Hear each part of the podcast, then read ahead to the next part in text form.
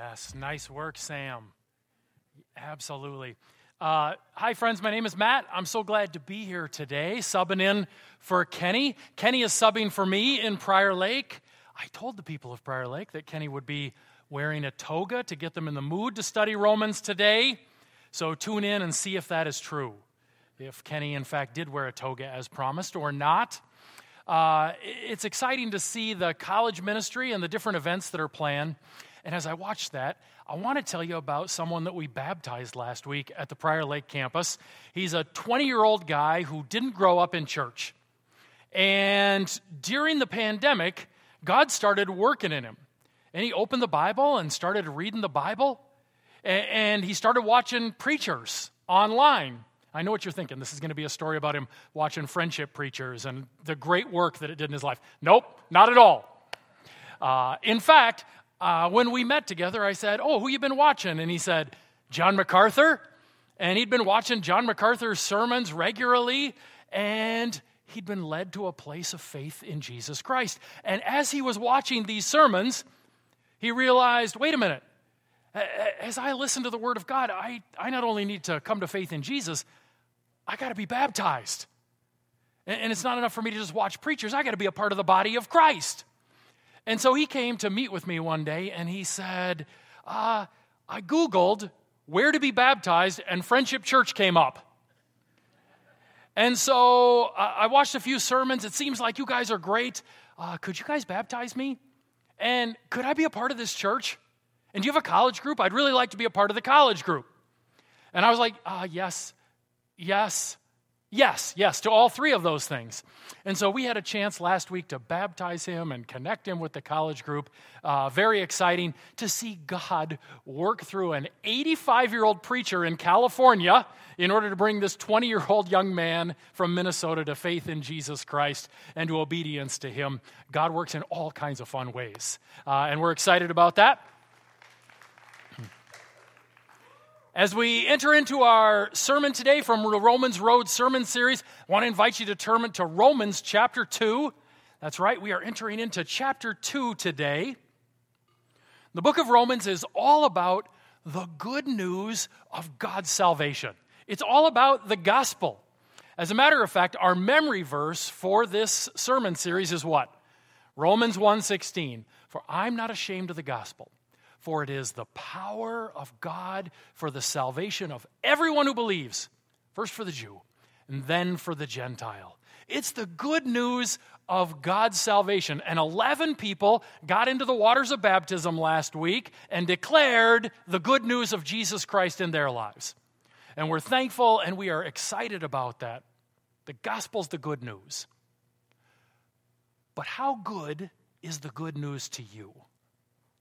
The gospel's the good news. That's literally what it means. But how good is the good news to you? How good good news is to us is based in part on how much we recognize we need that good news, how desperate we are for that good news. Say I had a check for $10,000 uh, and I'm going to hand it to someone. That's good news, right? Almost anyone who's going to receive that check would declare it to be good news. But let's say I took that check for $10,000 and I handed it to Jeff Bezos or Elon Musk. How excited are they going to be about my $10,000? These are guys worth tens and tens and tens and tens of billions of dollars. They're going to take my check for $10,000, politely say thank you. Later in the day, when they're ready to get rid of their gum, they'll wad it up in the check and set it on their desk, or they'll blow their nose with it, right? What is $10,000 to them? How excited are they going to be about it? Eh, yeah, okay, thanks. But let's say that I gave that check for $10,000 to someone who was behind on all of their bills. They're late on their mortgage or rent payments. They're about to lose their home. They're about to lose all of their possessions. And the amount they owe on all of these bills that they're behind is $10,000. And I hand them that check for $10,000, and now they can stay in their home. Now they can keep the things that they own. What is the level of excitement and thankfulness in that person's life? A, little bit higher than the billionaires. And that's what Jesus teaches in Luke chapter 7. He says, uh, uh, pretend God forgives someone of a tiny debt, a debt, and pretend that he forgives somebody of a great big debt. Who's going to be more thankful, more loving, more joyful? He says, of course, it's the person who recognizes they had a great big debt forgiven. There is no one who has a tiny debt before God. All of us have a great big debt before God, but do we recognize it? Because how good the good news is to us depends on our recognition of how desperate we are for that good news. And, Paul wants us now that he has announced the good news in the first 17 verses of Romans to understand how desperate our situation is so that we will fully understand the goodness of the good news in our life. And it didn't take very long last week for us to see just how desperate we are because we recognize God's angry. He is angry about sin. Romans 1:18 For the wrath of God is revealed from heaven against all ungodliness and unrighteousness of men who by their unrighteousness suppress the truth. Last week we saw that God is angry about people's sin. He has wrath towards people's sin. Just the really big ones, right? Just the sins that make the news? What does that say? Towards all unrighteousness and ungodliness. Every sin, no matter how small we may think it is, is an infinite offense before a holy and righteous God, and it all brings about his wrath. And last week we saw that God's wrath is not some sort of emotional outburst and tantrum. That's not what it means by the word wrath here. There's a Greek word that means emotional outburst, and it's the Greek word thumos. You, you might hear thermometer or thermostat in that. It literally means to get hot and explode. Uh, like when I five putt a green and toss my putter into the pond next to it, that's thumos, emotional explosion. That's a hypothetical. Hmm. yeah, sure. sure. Mark Aleline was in the first service. I said, actually, Mark's seen me five putt several greens. So, yeah, that, that kind of thumos is never the wrath of God. That word for emotional explosion is never used about God's wrath. Instead, the word that's used in the Greek is the Greek word orge. It's an organizational, thoughtful anger and wrath. It's not an emotional explosion or tantrum, it's a reasoned and just wrath that God pours out. And just because you say, oh, good, it's reasoned and it's thoughtful, that doesn't mean it's any less potent. God gives us occasionally little glimpses of his wrath here on the earth. Think of the flood that we studied a few weeks ago. Think of Sodom and Gomorrah. In the New Testament, think of Ananias and Sapphira, where God pours out tiny bits of his wrath that are reminders to all of us that there is a day of judgment coming in which his wrath will be fully poured out upon sin. That's, that's the bad news. And, and it makes us desperate, desperate for the gospel so that we fully appreciate the good news that God has given us. And, and as we were studying last week, we came to a place that listed 21 sins. Do you remember that list? 21 different sins that bring the wrath of God. It's not a complete list, there are other sins, but it was an illustrative list, right? An illustration of the kinds of sins that bring the wrath of God. Things like gossiping, Things like telling falsehoods or deceiving. Things like causing factions among people. Things like disobedience to parents. He says these things bring the wrath of God. Now, as you look at that, I want you to see a very important thing about what he was talking about last week, and that is the pronouns that he used as he was describing these sinful people who were bringing about the wrath of God through their sins, look at the pronouns he used because they're all in the third person. They did not honor him as God. They became futile in their thinking. They became fools. God gave them up. There's a whole lot of them and they, and it would be very easy to read last week's passage and say, Yes, Paul, give it to them, those terrible pagans out there. They're all awful. Just look at the world around us. Uh, they're all driving it into oblivion. Ah, it's awful out there. And just focus on the thems and the theys. Maybe even to focus on the thems and the theys sitting down the row from us this morning. But this is never God's design for how we use His Word. And if we were tempted last week to say, yes, give it to them, all those thems and theys, then the beginning of this week's passage is meant to slap us up across side the head because he changes the pronouns that he's using. Look at the first two words. Therefore, you have no excuse. And with that change in pronoun, the Holy Spirit points his finger at the believers in the church in Rome, points his finger at believers in every church or people who are in the chairs in every church and says, uh, Friends, this isn't just an out there problem. This isn't just a they and them problem. He says, Therefore, you have no excuse, O man, every one of you who judges. For in passing judgment on another, you condemn yourself because you, the judge, practice the very same things. We know that the judgment of God rightly falls on those who practice such things. Do you suppose, O man, you who judge those who practice such things, and yet do them yourself, that you'll escape the judgment of God? What is Paul saying here? He's saying, those of you who are reading this letter in the church at Rome, recognize that there is sin that's bringing the wrath of God out there among the theys and the thems. But please recognize that there is sin within the body. There's sin of those who are sitting in the chairs. And that if we are focused on the sins of others rather than the sins of ourselves, then we're doing something that God doesn't want us to do. God never wants us to be primarily focused on the sins of others rather than the sins of self. The people in the Roman church might have been filled with gossiping but all of their attention is on the sexual sin out there in the pagan world. The people in the Roman church might have been filled with coveting other people's stuff, but all of their attention was on the lies and deceits out there in the pagan world. God says, You guys, I don't want you ever focusing primarily on the sins of others. I always want you focusing on your own mess, your own sin, your own brokenness, and how you need to repent of that. In the Old Testament, the prophet's message was aimed at Israel. They were surrounded by all of these pagan nations that were worshiping idols, sacrificing children in the worship, all of these awful things that were going on. And yet, while occasionally these other nations are mentioned by the prophet, 90% of what the prophets write about is the trouble in Israel, the sin in Israel, and their need to repent. Because God's focus in how we use His Word is that we are to bring it internally in order to examine our own lives and come to repentance. Not to look at others, not to look out there and say, oh, they're awful. Come on.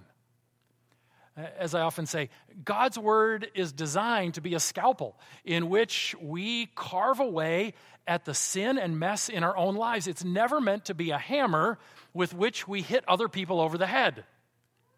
Right? The primary design of God's word is that we would examine our own hearts with it and seek his surgery in our own lives, not take it and hammer other people over the head with it.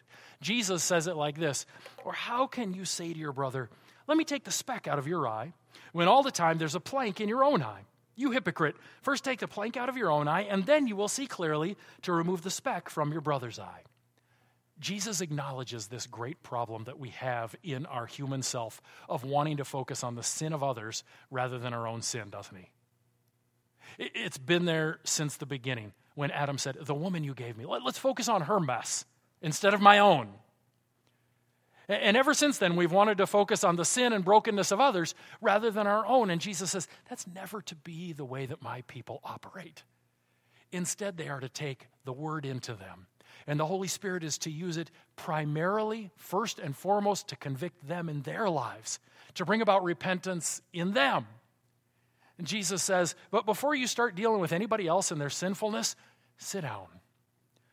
And with me and my Holy Spirit, examine your own life. Seek sinfulness in you and repent of it. And then when you're done with that, examine yourself again and repent. Examine yourself again and repent. And then, maybe then, you'll be ready to have a Galatians chapter 6, verse 1 conversation in which you come to a fellow believer and say, ah, Let's work on this sin that is in your life together. Galatians 6 1 says that's always supposed to be done gently, graciously. Only after we have thoroughly examined ourselves could we ever think of dealing with the sin of another. There are those who heard last week's list of 21 sins and said, Yeah, it's awful out there. There's a bunch of terrible people all around me. That's not a good sign. Others heard those list of 21 sins and said, Lord, have mercy on me, a sinner. And Jesus says it is those who go away justified. Right? We're to be a people whose primary focus is on our own sin and our own mess. We, we got plenty. We don't need to focus on the sins of others, judging others, when we've got our own house to be getting in order. He says if we live like this, then we waste our chance. wasting your chance. Or do you presume on the riches of his kindness and forbearance and patience, not knowing that God's kindness is meant to lead you to repentance? But because of your hard and impenitent hearts, you are storing up wrath for yourself on the day of wrath when God's righteous judgment will be revealed. He says, you are presuming on the kindness of God. He, he means you're wasting your opportunity. This word for presume means to take advantage of something in a negative way. Let's say I've got a gambling problem and, I'm into bookies uh, for $100,000. I owe it. I'm in a lot of trouble, and you find out about my $100,000 in gambling debt, and that I'm in a lot of trouble, and you come to me and you say, Matt, I want to give you $100,000. And I say, Thank you. You're the best. And then I take that $100,000 and I go to the track over here and I spend that $100,000 gambling. I have presumed upon your kindness. I have taken advantage of your kindness in a negative way. And that's what this passage is talking about. Uh, people who continue on in their own sin, focusing on the sins of others, but living in sin in their own life, they are presuming on the kindness of God because He doesn't treat us as our sins deserve. What do our sins deserve? Our sins deserve the immediate wrath and punishment for God. Each and every one of them deserve for us to die physically, spiritually, and eternally immediately. That's what our sins deserve before a holy and infinitely righteous God. But the Bible says he does not treat us as our sins deserve. Instead, he is kind and he is patient so that we will what? What is his kindness meant to lead us to? Repentance. So that we will repent in this life and turn of our sin and turn to him. He doesn't give us what we deserve immediate judgment, immediate wrath, immediate discipline, immediate punishment. Instead, he is kind and he is patient. Our God is slow to anger. You heard that phrase used of our God? He's slow to anger. Never to anger? Nope, that's not what it says. Wrath is coming on the day of judgment. But he is slow in getting there. He doesn't treat us as our sins deserve, so that we'll repent, so that we will turn to him. They're, they're storing up wrath for themselves, wasting their chance.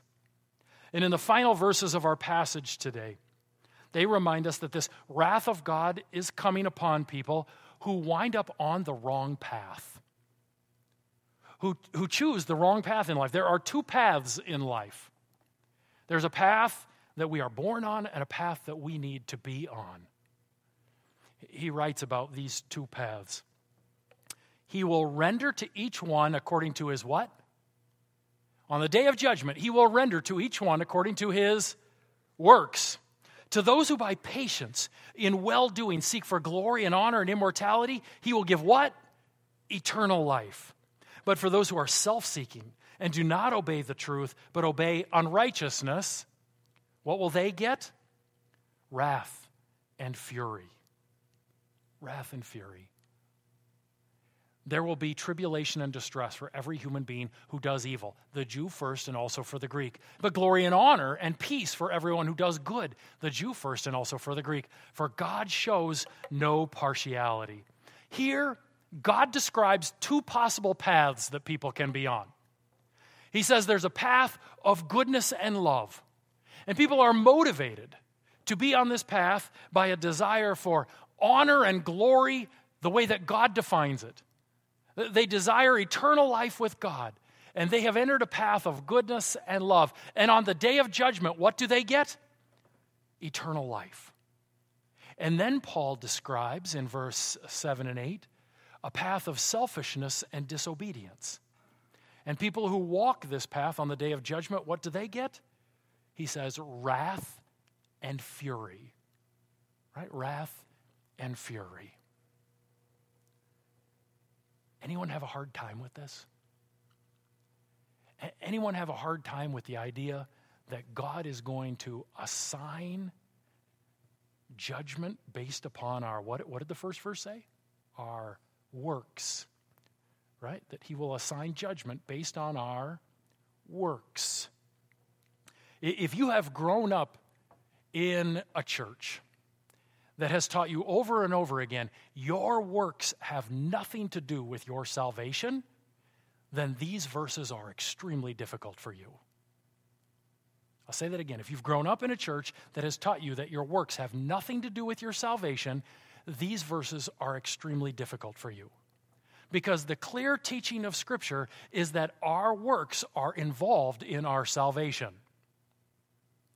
Now, before you tar and feather me, right? Let me back out here and show what Romans 2 is talking about in the greater context of the scripture and its teaching.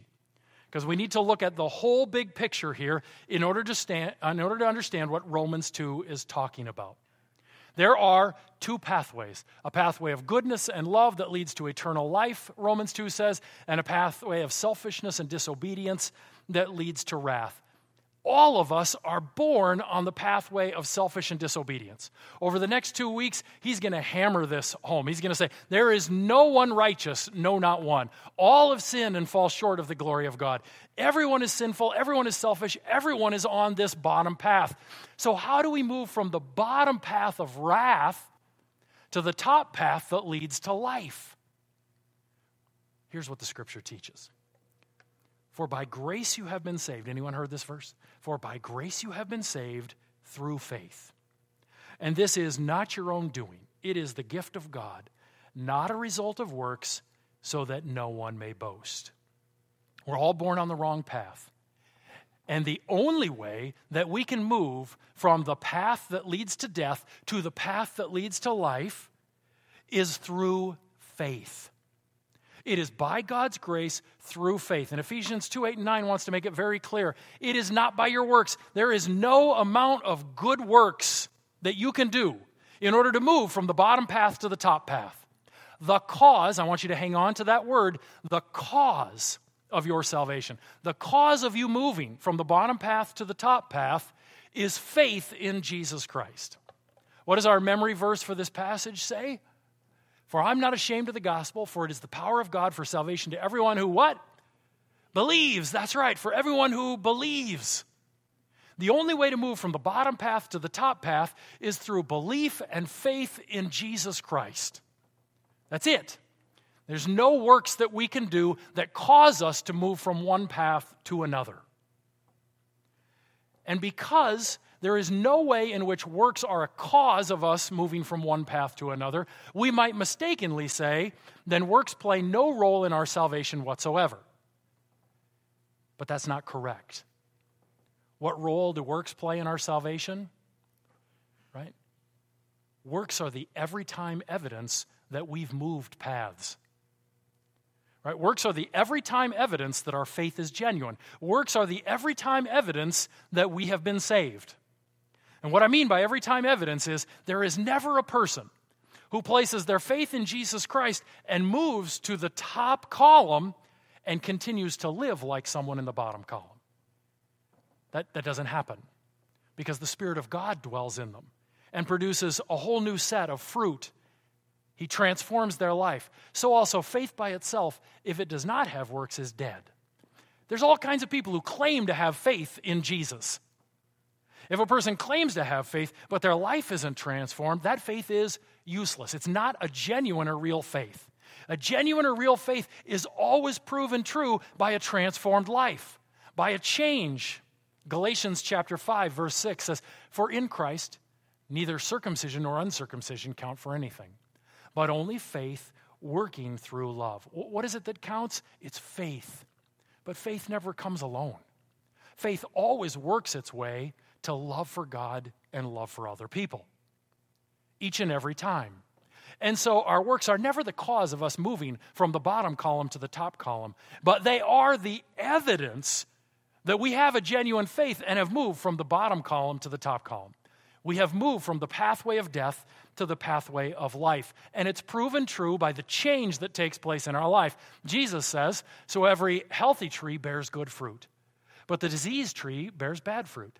A healthy tree cannot bear bad fruit, nor can a diseased tree bear good fruit. Every time a person enters into relationship with Jesus, genuinely has a faith in him, transformation begins to take place from the inside that shows its way to the outside. Now, like a tree, perhaps we don't bear all the good fruit we're meant to bear in year one, or year three, or year five. Right? It takes a tree a while to mature, to bear all of the fruit that it is going to bear. And the same is true for us. There is a maturing process, but we should see that growth. That is the evidence that we have a genuine faith and have been saved by Jesus Christ. And now, here is the part that Romans 2 is talking about and that is so often missed by believers. Right? We talk a lot about these things at Friendship because, uh, in my opinion, the American church hasn't done a great job of helping people to understand how these things work together. On the day of judgment, right? When judgment day comes, God is going to judge us based on the evidence of our lives. God is going to perfectly and rightly look at our lives, and He is going to be able to tell did they have a genuine faith in Jesus that moved them to a life of goodness and love and righteousness? Or did they claim to have a faith in Jesus but continue to live in selfishness and disobedience? God will rightly and perfectly judge us, and He will do so based on the works of our life. That's why Matthew 7 21, Jesus says, Not everyone who says to me, Lord, Lord, will enter the kingdom of heaven, but the one who does the will of my Father who is in heaven. Jesus says, There are a lot of people who are at some point in their life going to pray a prayer because they were told to. There's a lot of people who are going to raise their hand at a conference because they told to. There's a lot of people who are going to claim, yeah, Jesus is my Lord and Savior. They're going to go to church every week. He says, none of these are the evidence that God is looking for on the day of judgment that proves our faith to be true. What proves our faith to be true? We enter into a life of loving obedience with our God. And when God sees that evidence, which he sees perfectly, infinitely, we can't hide from him. Right? When he sees that, he says, Yes, you're one of my children. You bear the family resemblance. Come and be a part of my kingdom. Matthew 25. Then the king will say to those on his right, Come, you who are blessed by my Father, take your inheritance, the kingdom prepared for you since the creation of the world. For I was hungry, and you gave me something to eat. I was thirsty, and you gave me something to drink. I was a stranger and you invited me in. I needed clothes and you clothed me. I was sick and you looked after me. I was in prison and you came to visit me. When did they do this? Jesus says, Whatever you did for the least of these, you've done it unto me. What is Jesus describing in this passage? He's describing a number of different actions of love. You saw a need and you met it. You acted in love. And, those of you who've acted in love, you come and enter in to this eternal goodness. Did they earn that eternal goodness because of their good works? No. There's absolutely no amount of good works we can do to cause us to move from the lower pathway to the upper pathway. Uh, that's like the seventh time I've said that, right? But those good works that we enter into, loving God, loving other people, those are absolutely the evidence that through faith in Jesus Christ, we've entered that upper path, and God rightly judges us based on the evidence. The evidence that God looks for in our lives isn't that at some point we prayed a prayer, some point we raised our hands, some point we got dunked in the water. Those can all be good things. But that's not the evidence. The evidence is the loving works of God that are displayed in our life. That's why in Galatians chapter 5, we read, The acts of the sinful nature are obvious sexual immorality, impurity and debauchery, idolatry and witchcraft, hatred, discord, jealousy, fits of rage, selfish ambition, dissensions, factions, and envy, drunkenness, and orgies, and the like. Whew. I warn you, as I did before, that those who live like this will not inherit the kingdom of God. Why not? Is it that these sins are unforgivable? No, of course not. These are almost the exact same kinds of sins listed in 1 Corinthians chapter 6 when Paul says, Such were some of you, but you've been washed, you've been cleansed, right? There is no sin that God cannot forgive. The point of Galatians chapter 5 is those who continue on in the lifestyle of the bottom pathway have never genuinely placed their faith in Christ, or they wouldn't be living that way anymore. So they can't inherit the kingdom of God. They don't have the every time evidence of a genuine faith in Jesus Christ.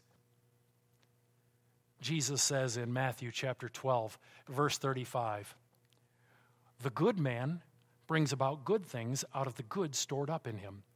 And the evil man brings about evil things out of the evil stored up in him. What's Jesus saying here? He's saying whatever's on the inside, it makes its way out eventually. Right? Uh, what's the old P.T. Barnum saying? Uh, you may fool some of the people all of the time, or all of the people some of the time, but you can't fool all the people all of the time, or something like that. Right? God sees it all. And you can't fool God ever, not even some of the time. Eventually, what is on the inside makes its way out. I may be able to control it for 90 minutes on a Sunday morning, but eventually it makes its way out. As I'm raising kids and going to work and experiencing all kinds of things that go wrong in my life, eventually what is in here makes its way out there. And it's the evidence of what's genuinely in my heart. Which is why, listen to what Jesus says next. These verses won't be on the screen, but listen to what he says next. But I tell you that men will have to give account on the day of judgment for every careless word they have spoken. For by your words you will be acquitted, and by your words you will be condemned. God says, on the day of judgment, he will be able to render the verdict based on our words. Why? Because out of the overflow of the heart, the mouth speaks, Jesus says. They are an accurate indication. Our words, our actions are an accurate indication of what's going on inside us and whether or not through faith in Jesus Christ we've ever moved from the bottom path to the top path. I'm going to come back to this again because it is so important. There is no work, no amount of goodness on your part that can ever cause you to move from the bottom path to the top path. Our works don't function like that. It is only through faith and belief in Jesus that we can move from the bottom path to the top path. But our good works of loving God and loving other people are absolutely the evidence that we have changed paths. And Romans chapter 2 says, On the day of judgment, God will rightly judge us based on the evidence that exists in our lives that we are on the upper path, that we're a part of His kingdom, that we are a part of His family. So, what's the big question as we look at this? Which path are we on? Isn't that the big question that we really need to answer? Which path are we on? Have we, through faith, entered the top path of goodness and love and righteousness? Or as we look at our lives, is it still characterized by the selfishness and disobedience of the bottom path? Do we see growth in our life? When God's Spirit comes in and dwells us, the Bible says there's certain kinds of fruit that He produces. Do I see an increase in those fruit in my life? as I examine myself this morning, if I say, I'm still on the bottom path, what do I do? The answer is not to work really hard at goodness and love to try and get to the top path. I hope I've made that clear. We can only enter the top path through faith in Jesus Christ. And God has never called us to try and tape good fruit on the outside of the tree in order to fool people. He, he can't be fooled. Instead, if I recognize I'm on the bottom path, the key is for me to place my faith and my trust in Jesus Christ. Because when I do that, His Spirit comes to dwell within me and He changes me. Jeremiah says He gives us a new heart and a new spirit that love more than anything to be obedient to Him. Are we always obedient to Him? No. But we love more than anything to be obedient to Him because He has given us that new heart and that new spirit that comes with knowing Him. If you're here this morning and you're like, I, I think I'm still on the bottom path, I'd encourage you to place your faith and trust in Jesus, to, to cry out to Him. Say, God, I, I repent of my old way. I repent of seeking life that is about me. I repent of sin and disobedience.